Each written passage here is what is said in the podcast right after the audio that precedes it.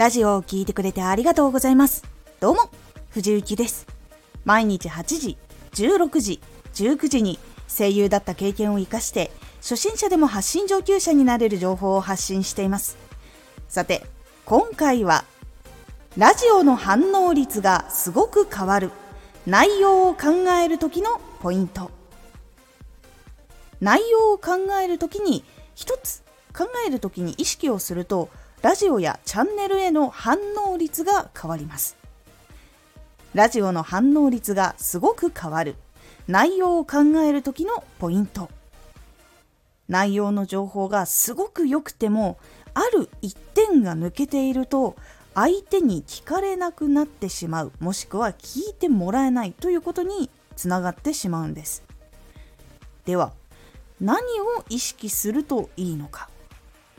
それは相手が聞きたい内容かどうかを考えることです。ラジオの作り方を知りたいのに芸能事務所へ所属する方法を発信する人を見つけても聞かないと思います。今回今ご紹介したのは大きな違いっていうくくりに今お話をしましたが実はこれの細かいことでも起こるんです。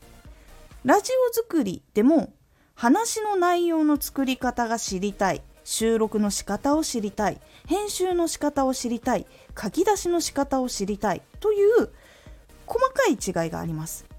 この細かいところが一つかけ違っても自分と知りたいことと違うことだから聞かないっていう風に実はなってしまうんです。そこで自分が発信する時に一つ。相手が聞きたい内容かどうかということは考えるようにすることが結構大事になってきます。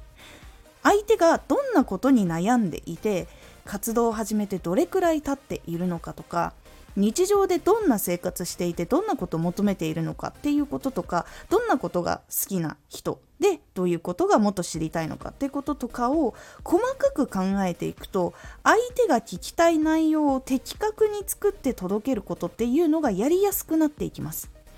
一度考えただけではすぐに答えをピンポイントに出すのは難しいと思うので相手が聞きたい内容かなということを確認することをラジオを作る時に毎回するとどんどん経験が溜まっていくので精度が上がりやすくなっていきます。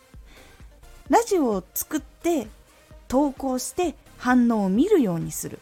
っていうことで答え合わせを少しすることができるので自分の中での判断材料を作りやすくなります。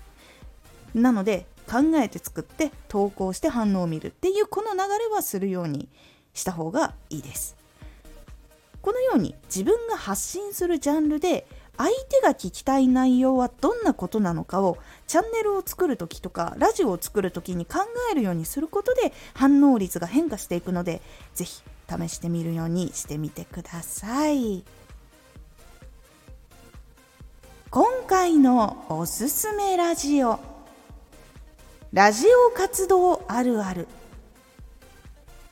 今回はラジオの活動をしていて感じた3つのことをお話ししております。皆さんも感じたことがあることだといいなと思っております。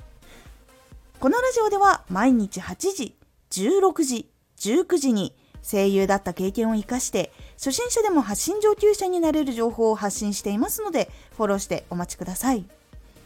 毎週2回、火曜日と土曜日に、藤雪から本気で発信するあなたに送るマッチョなプレミアムラジオを公開しています。有益な内容をしっかり発信するあなただからこそ収益化してほしい。そして多くの人に聞き続けられてほしい。毎週2回、火曜日と土曜日。ぜひお聴きください。Twitter もやってます。